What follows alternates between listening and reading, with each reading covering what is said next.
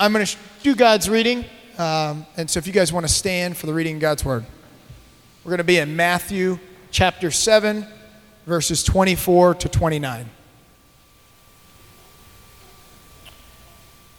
Everyone then who hears these words of mine and does them will be like a wise man who built his house on the rock. And the rain fell, and the floods came, and the winds blew and beat on that house. But it did not fall, because it had been founded on the rock. And everyone who hears these words of mine and does not do them will be like a foolish man who built his house on the sand. And the rain fell, and the floods came, and the winds blew and beat against that house, and it fell, and great was the fall of it. And when Jesus finished saying, when Jesus finished these sayings, the crowds were astonished at his teachings, for he was teaching them as one who had authority and not as their scribes. This is the reading God's word.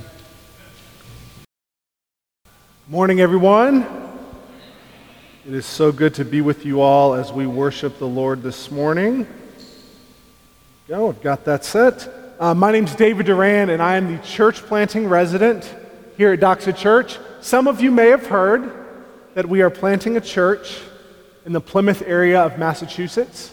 Uh, the Duran family and Phil Naparella will be moving uh, in just a couple of months to begin that work. And uh, it's, it's been really encouraging to see the Lord actively answer the prayers that we've been praying and that many of you have been praying uh, for this church plant. Uh, recently, I've had a handful of conversations with people who are actually considering moving to be a part of what we hope the Lord will do uh, in Plymouth. And that has been really, really encouraging. Uh, please keep praying for that. Perhaps you are one of those people. Keep praying and, and see what the Lord will do.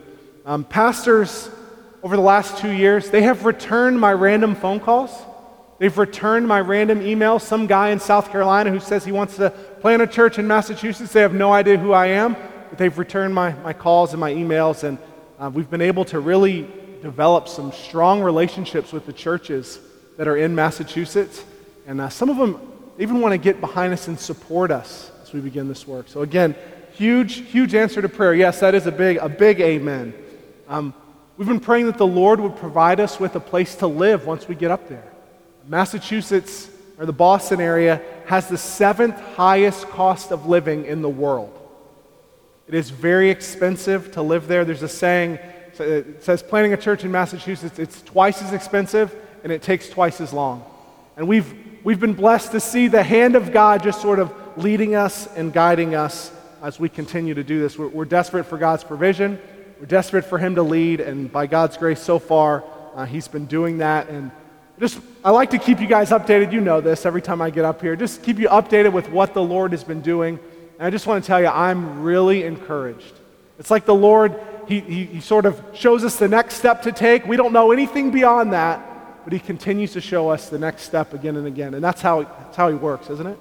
He doesn't give us too much, but just enough to know uh, where to go next. But uh, please just continue to pray for us because our, our time here in Myrtle Beach is it's coming to a close. We've got about four months here until we'll be moving. So please continue to keep us uh, in your prayers. If you want more information about how you can specifically be praying for this church plant, uh, we send out a newsletter typically at the beginning of every month, and there's a sign up sheet in the back at the Connect Center. Just put your name and your email address. Love to continue to keep you all updated with what the Lord is doing. Uh, there's also a small information packet that's over there. It's very basic, it just has some general information about, um, about our family and the church and what we hope the Lord will do. Um, I've got a few over there. If you want to take it, flip through it, and maybe as you're doing it, the Lord will begin to work on your heart and draw you uh, to be a part of this. Well, today we are finishing our sermon series on the Sermon on the Mount. It's been almost seven months since we began studying this back together in September. And today we're going to look at Jesus' conclusion to the most famous sermon ever given. Let's pray together, and then we'll look at our passage. Would you pray with me?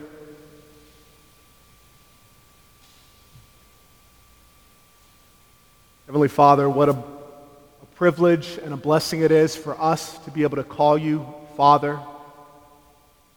We who were once spiritual orphans, we've been chosen by you to be your children. We've been redeemed by the blood of your Son. We have all the benefits of our redemption applied to us by your Holy Spirit. You've given us new life in Christ, and we praise you for that. Once we are not, we were not a people, but now we are your people. We were objects of your wrath, and now we are recipients of your grace. Lord, we pray that you would never let our hearts grow cold to the simple and beautiful truths of your gospel. We come before you today once again asking that you would revive and refresh us in your truth, God. We're inundated every day with things that would pull us away from you lies masquerading as truth, temptation to indulge in sin. God, we need you to remind us, remind us, God, that we are your beloved. We are your children. I want to pray specifically for Pastor Dave Como in Emmanuel Church in Weymouth, Massachusetts. Today being their first Sunday worshiping together as a church. We, Doxa Church, we ask and pray that you would bless this brand new congregation. Empower these believers by your Spirit. Let their light shine in the darkness on the South Shore. Provide for this church. Sustain them in their gospel witness. Bless the ministry of this church for your glory, God. Not for their sake, not for Dave's sake, not for the people to say, look what we've done, but for your glory, we pray that you would bless Emmanuel Church. Father God, as we open your word today, we ask that you speak to us through it. And God, we need you to apply it to our hearts. I cannot do that. I need you to do that. We need you to do that. So we pray you do it, Lord pray that you would let us just sit at the feet of Jesus and allow him to teach us in this passage. Keep me from speaking anything in error, and I pray that everything that's said here would, would build up and edify your church. We ask this all in Jesus' name. Amen. One of the most important parts to any sermon or to any speech is the conclusion. A speaker may get off to a bad start, they may lose a couple of people along the way, and I certainly hope that does not happen today. But they can, they can ensure that everything will be okay if they can find a way to string together a good conclusion. A good conclusion has a way of, of summarizing or, or even creatively restating everything that's been said up to that point. It's at that moment the conclusion of a talk or a sermon, that moment where the, the speaker wants to leave the listener with all the key elements of what they've said. Well, today we're looking at the conclusion of Jesus' Sermon on the Mount. Again, that is the most, this is the most significant sermon ever given. How is Jesus, you've heard it, but we're going to look at it. How is Jesus going to conclude everything that he's been teaching up to this point? Although we can read through the Sermon on the Mount in just a couple of minutes, remember that this is, this is a summary of a much longer teaching that Jesus would have given. So imagine these people have been sitting there here probably for hours, listening, absorbing everything that Jesus has said, and finally he leaves them with this.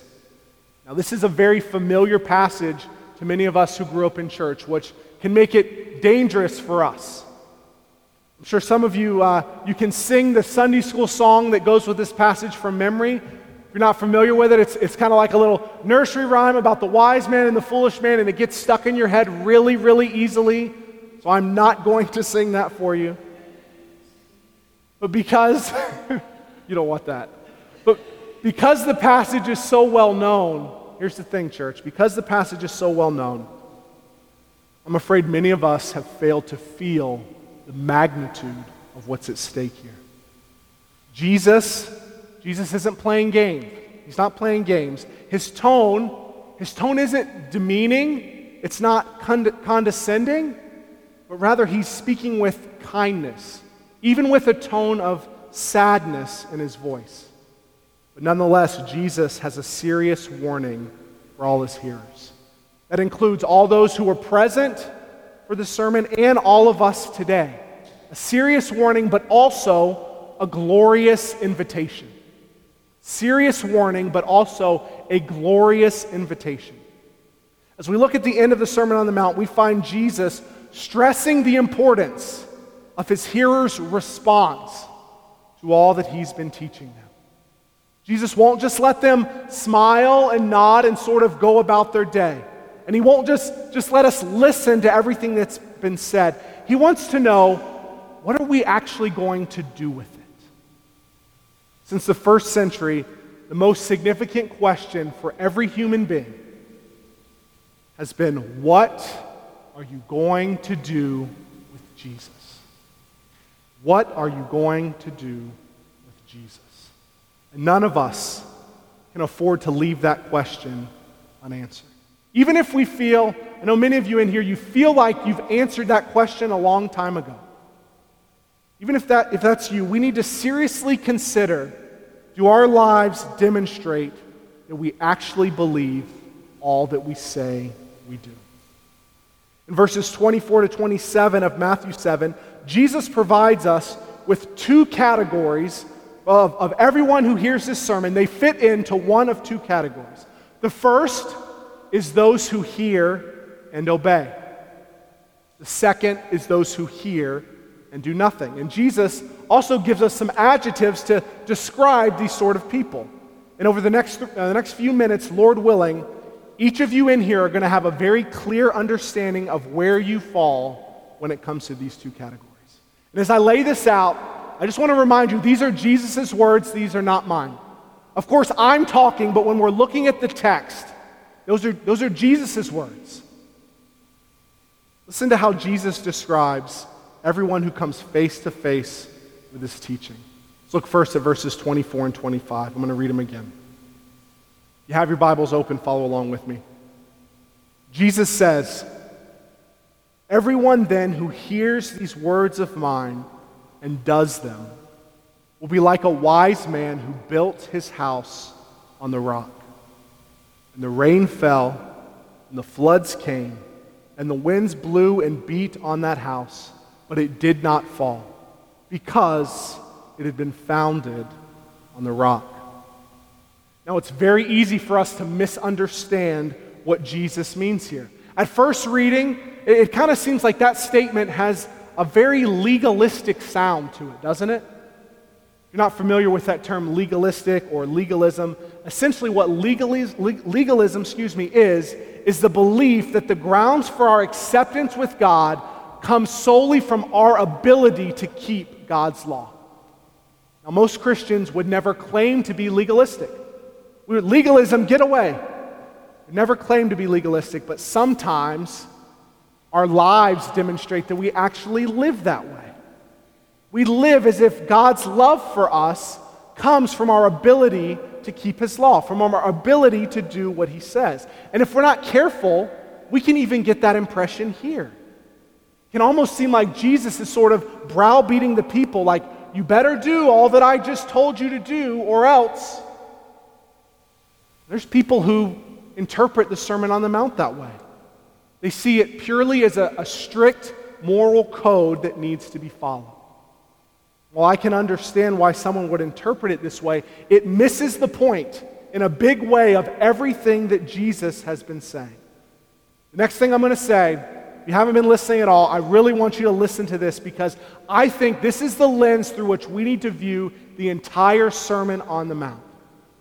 Brothers and sisters, Jesus in the Sermon on the Mount with his words is pushing people towards himself. Jesus, with his words in the Sermon on the Mount, is pushing people towards himself. He's showing people and he's calling people to follow him.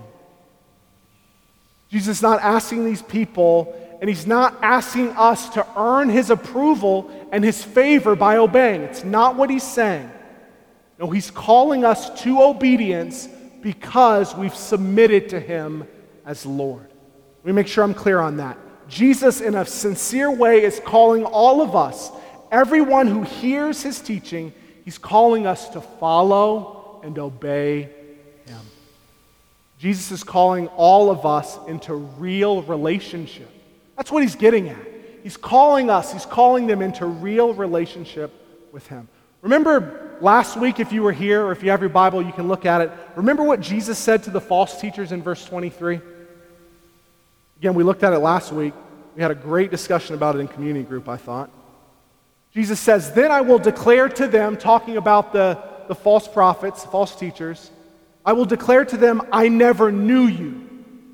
Depart from me, you workers of lawlessness. Jesus is not looking for people who just profess discipleship.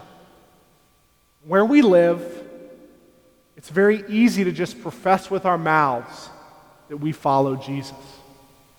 We can post it on our social media. We can sort of say it casually, yeah, I follow Jesus. And people will usually leave us alone if that's our posture.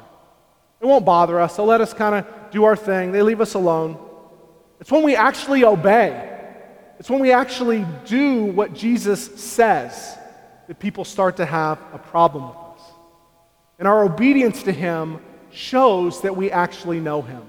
Uh, I got a message yesterday from a friend of mine uh, about a 14 year old girl in India who recently began following Jesus. Her family and many of the people in her village have tried to force her to go back in the temple and worship. They've told her that she can't go with other Christians to pray and to worship God. Her own father has been beating her. The message said that this, this 14 year old girl, she's been praying with more boldness, more conviction since this persecution started. This, this was a direct quote in this message. 14 year old girl said, Till I die, I will never forsake Christ. And it wasn't just that she said it, she's following Jesus. You can't demonstrate that kind of courage and those kind of statements that this, this 14 year old girl did just knowing about Jesus. You have to really know him and love him. He's not, he's not looking for people who simply, with their words, claim to follow him. No, he's looking for real, true, intimate relationship. You know, for the first disciples, their, their sort of doctrinal uh, teaching, their learning, it sprang out of true fellowship with Jesus. It wasn't that they knew the correct facts, but they knew the correct person. I want to stop here for just a second and ask a very sincere question to everyone in here. And I don't I don't care if you were in church from the time you were two days old or today is the first time in your life that you've come to a church to, to worship or just to check it out. You honestly need to answer this question. All of us do. Do I know Jesus? Not do I know about him. It's great if you know about him. I hope that you know all about him. We need to know all about him, but that is not sufficient.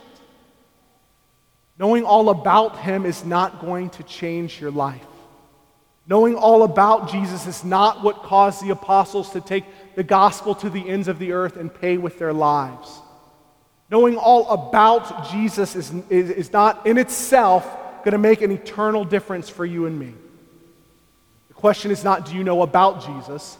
The question is, do you know Jesus?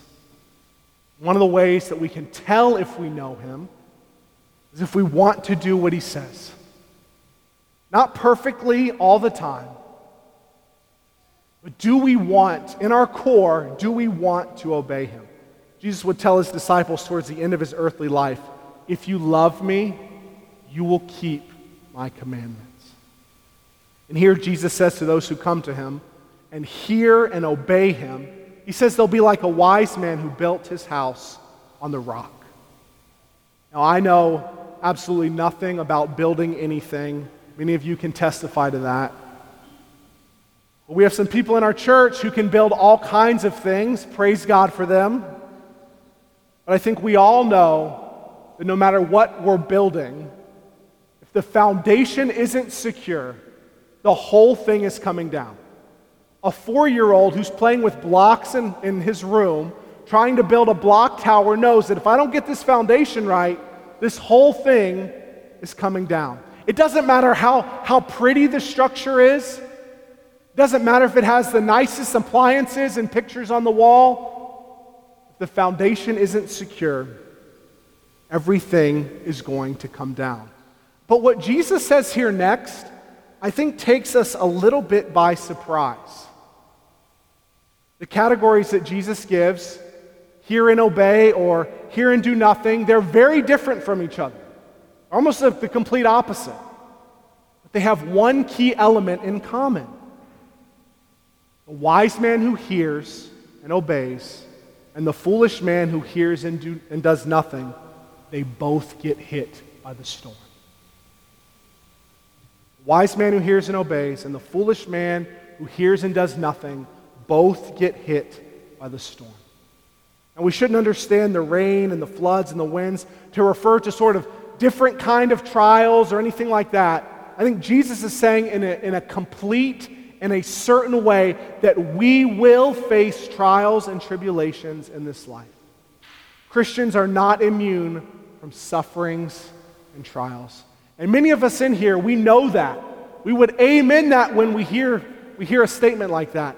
But when we experience suffering, when we experience hardship, and I say this with, with all humility because I'm guilty of it as well, we start acting like something strange is happening to us. We forget to count it all joy when we face trials of various kinds. Forget that. That's James 1. One of the worst things that we can do as, as Christians uh, for people who don't know Jesus and they know, know nothing about Christianity uh, is paint a picture of true discipleship that does not include suffering and trials. Paul, he tells Timothy, indeed, all who desire to live a godly life in Christ Jesus will be persecuted. The rain and the floods, the winds, they're going to come in all different ways. There's going to be sickness, there's going to be relationship struggles, there's going to be financial difficulties, there's going to be death.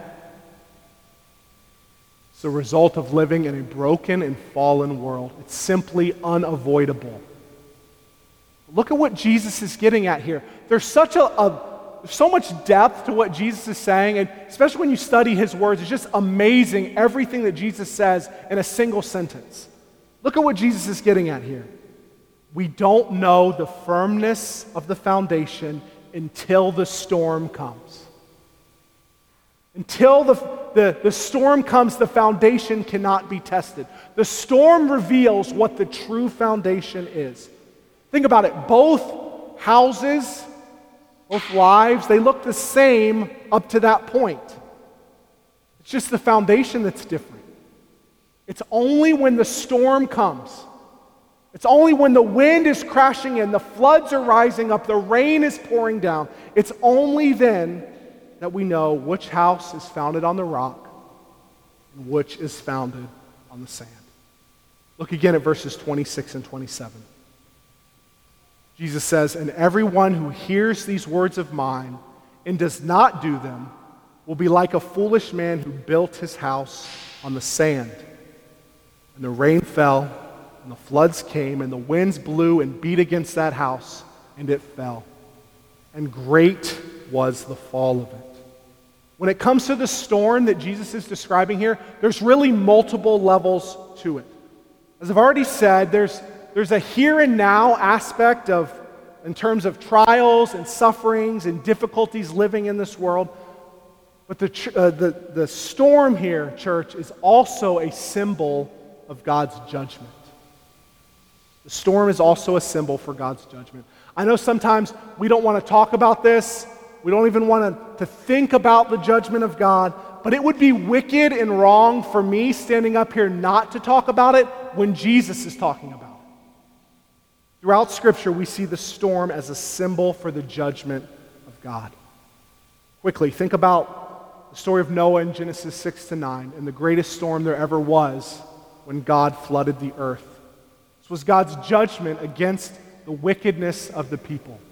Genesis 6 5 The Lord saw that the wickedness of man was great in the earth, and that every intention of the thoughts of his heart was only evil continually. The evil is what prompted God's judgment through the storm. Another example, Ezekiel 13. The response to false prophets in this passage is judgment through storm. Ezekiel 13, 13. I'm, and I'm giving you this just so you know I'm not just making stuff up up here. I want to show you this is, this is true throughout Scripture. Ezekiel 13, 13. Therefore, thus says the Lord God, I will make a stormy wind break out in my wrath, and there shall be a deluge of rain in my anger, and great hailstones in wrath to make a full end. He's speaking to false teachers and false prophets here. I even think that the, the storm in Matthew 8, just a little bit ahead, you can read, oh, I'm going to read it here in a second. Um, the, the storm in Matthew 8, when Jesus and his disciples are out on the Sea of Galilee, was God's judgment, in a sense, towards the unbelief of the disciples. I'm going to read just a couple verses. I'm going to read that quickly because this passage is going to come into play as we continue here. Matthew 8, 23 to 27. If you've got it in front of you, follow along. And when he, that's Jesus, got into the boat, his disciples followed him. And behold, there arose a great storm on the sea, so that the boat was being swamped by the waves. But he, Jesus, was asleep. And they went and woke him, saying, Save us, Lord, we are perishing. And he said to them, Why are you afraid, O you of little faith? Then he rose and rebuked the winds and the sea, and there was a great calm. And the men marveled, saying, What sort of man is this that even the winds and the sea obey him? The storm exposes the unbelief of the disciples. And if not for Jesus, destruction apparently was to come. Friends, the result, the result of a life built on a faulty foundation is total destruction. The result of surface level Christianity and superficial discipleship, it will be total collapse. And Jesus, he wants to make sure we understand that. Not in a, in a, a condescending, angry sort of way, but in a loving, kind, and gentle way. He wants these people, he wants us to know a, uh, su- a superficial level of discipleship, of truly following him, ends in collapse. And that's why Jesus goes a step further and even emphasizes the nature of the collapse in verse 27. He says, And great was the fall of it. Can't play around with what Jesus is saying. Can't play games with what Jesus says, what Jesus teaches, who Jesus is. Plenty of people who do that. There's plenty of, of wolves walking around in sheep's clothing. There's plenty of us who are guilty of professing Christ but not living it with our lives. We need the Lord to bring us to repentance. We need Him to bring us into true fellowship and relationship with Him. It's a failure come to Jesus, to receive Him as Lord, and to follow Him as Lord and Master of your life, it means, means judgment. Here's the good news, though. That's very bad news, right? Very bad news. But I have good news for all of us. Whether you've heard it a thousand times or today is the first time you've ever heard it. In the same way, in the same way that Jesus rebuked the winds and the waves in Matthew 8, the same way he said, Be still, stop, quiet in the same way, He came and will remove the storm of God's judgment in your life, in our lives. Jesus can and will do that. God is a, a righteous judge. He's a righteous judge. But as we've seen from the, the Sermon on the Mount, as we've studied this, He's also a loving and merciful Father. He sent His Son, the Lord Jesus, truly God and truly man, to pay the penalty for our sin on the cross. Jesus lived the perfect life that you and I could not live. He died on the cross, enduring the wrath of God in a way that we could not. He rose from the dead, demonstrating that he was God in flesh and assuring all of us in Christ of our future resurrection. Jesus is the one who delivers us from the wrath and righteous judgment of God that is to come. Jesus is the one who delivers us, who sustains us in the storms of this, this life. I pray, I've been praying this. I hope there's, there's people in this room today, and, and the thought that's going through your head right now is, I need help following Jesus. I need help following Jesus. Some of you, for the first time in your life, maybe you're thinking that. Like, I see what Jesus is saying. I see what he's calling me to, namely himself, but also to follow him. I need help in doing that. Maybe for the first time today, you've, you've realized that you believe the right things, but you've never truly had a relationship with Jesus. Hey, but the truth is, don't we all need help following Jesus? Doesn't every single one of us need help following Jesus? I pray every day of my life, Jesus, help me to follow you. Help me to follow you. Set my heart on you afresh this morning. Prone to wander, I feel it. No, I'm not the only one. It's up to me. It's up to you. We will build our lives on the sand. There's not a doubt in my mind. I would completely waste my life if my life belonged to me. David Duran would make a waste of his life if my life belonged to me. But my life is his. It belongs to him. And if you're a Christian, the same is true for you. We need Jesus to show us, to help us to build our homes, our life on the rock. We need Him to help us put into practice everything that He's taught, not only in the Sermon on the Mount, not only in the Gospels, in the New Testament, and the Old Testament. We need Him to help us in, in all those areas, right? Here's the beautiful thing, though Jesus loves to help us with this. Jesus loves to help us. He loves to take us by the hand like a little child and show us what it means to follow Him. He shows us in the Sermon on the Mount what it means to be truly blessed. He shows us that he obeyed God's law perfectly so that the righteous demands of the law do not hang over our head. He's taught us how to pray,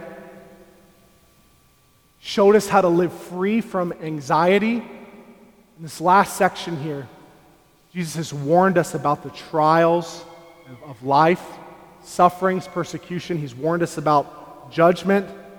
And really, more than anything, He's called us to live our lives in relationship with Him and in conformity to His ways. You know, it's really, it's worth asking the question if you haven't already. Hopefully you've, hopefully you've been asking this question that I'm getting ready to pose before you. It's worth asking the question, what right does Jesus have to tell me how to live my life? What right does Jesus have to claim that his words are more important, more significant than any other religious teacher? What right does Jesus have? How the Sermon on the Mount ends.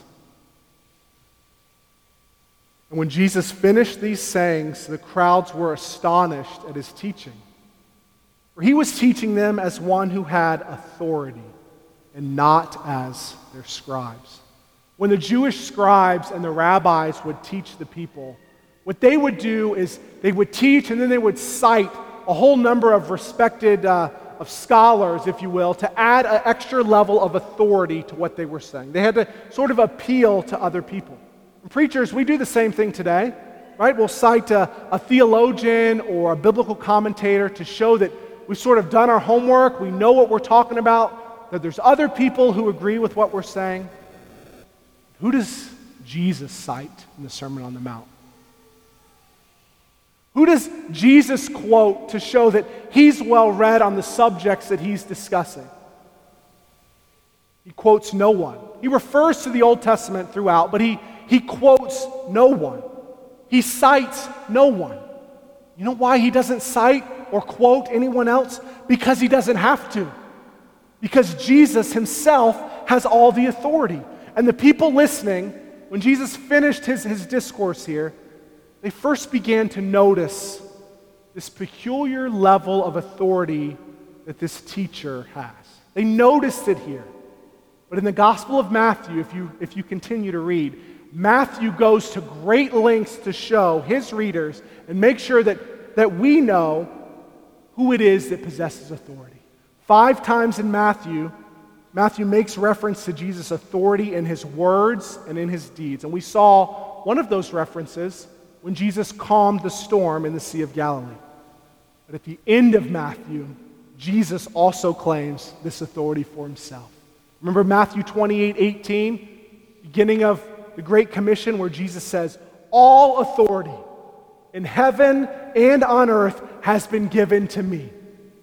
That statement in itself is worth a sermon. Jesus has all the authority. He has the wisdom to tell us what is good and true. Friends, Jesus knows what is best for us. You know, for many of us, the word authority, it brings negative connotations to our mind. Maybe we've, we've been mistreated by people who are in authority. Maybe we've been um, even persecuted, we've been lied to, been abused. Because of that, we hear authority and we say, uh uh-uh, uh I don't want to hear that. Maybe just in our, our sinful nature, we just want to live an autonomous life that's void of any authority figure over us. I would propose to you, and we have been stressing this throughout the Sermon on the Mount. Jesus, Jesus shows us that a life lived under the authority of Jesus Christ leads to true human flourishing. A life lived under the authority of Jesus Christ leads to true human flourishing. It leads to healthier families, leads to healthier churches and individuals. Perfect by no means, not even close. But by God's grace and the power of the Holy Spirit, as we collectively together live lives in conformity with what Jesus says, it leads to our flourishing as human beings. By the power of the Holy Spirit, we will continue to be worked on, we will continue to be perfected until Jesus comes again. The Puritan, I'm going to quote someone here. The Puritan Thomas Goodwin, he has a reminder for all of us that we should consider this morning. It's a very short statement, but I think it's powerful. He said, Judas heard all of Christ's sermons. Judas heard all of Christ's sermons. Brothers and sisters, to hear is not enough. To know about Jesus is not enough. Judas knew what Jesus liked to eat. He knew what uh, size shoes that Jesus wore. He knew what Jesus smelled like but he didn't know him. And because he didn't know him, because he didn't come to him, and he didn't truly follow him, he never put to practice all that Jesus said and all that Jesus taught. Friend, if you're here today and you've, for the first time, or if you've never come to Jesus, come to him. Know him. If you've been a Christian for 30 years, be reminded come to him.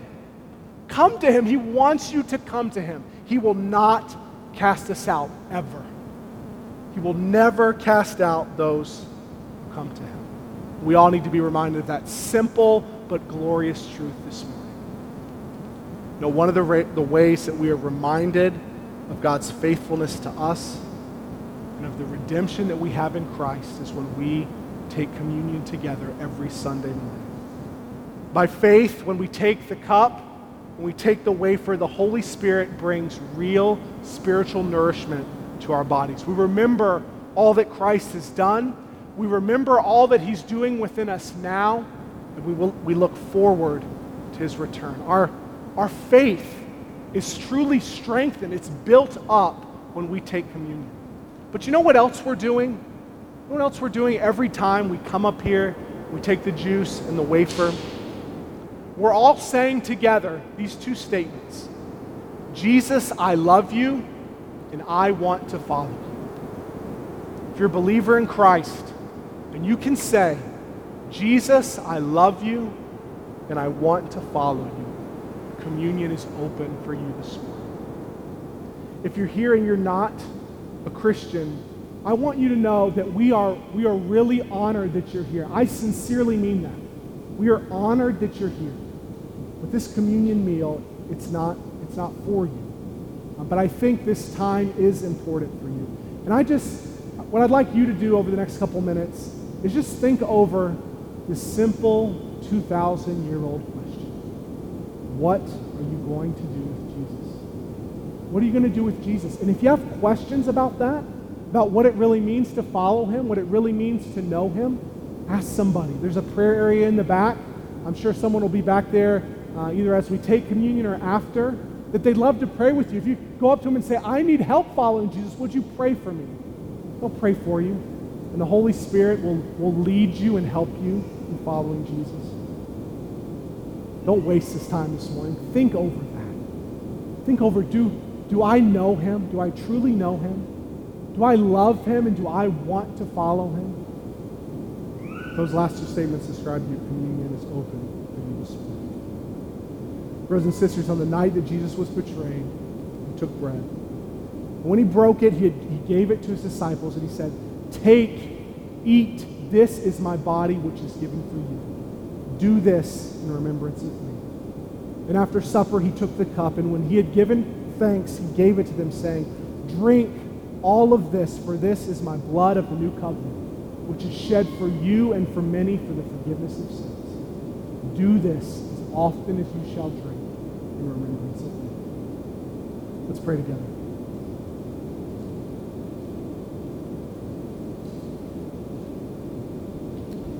Jesus, we need help. We need your help to follow you. We battle the world, our flesh, and the devil every single day. We need help. Father, there are, are some of us who know all about you, but we don't truly know you. God, I pray that you will reveal yourself in a very real way, not just to them, but also to us who have known you for a long time. Refresh our minds, refresh our hearts with a real desire to love you and to serve you with our lives. God, I pray that the way that we live in this community that is Doxa Church will provide a, a compelling witness of what it really means to know you and love you and to follow you. Father, as we take communion, I pray that in a, a very real, a real way, by faith, you would nourish us and strengthen. Thank you for all that we have in you, Lord Jesus. Bless us as we continue to worship your name. I pray this in Jesus'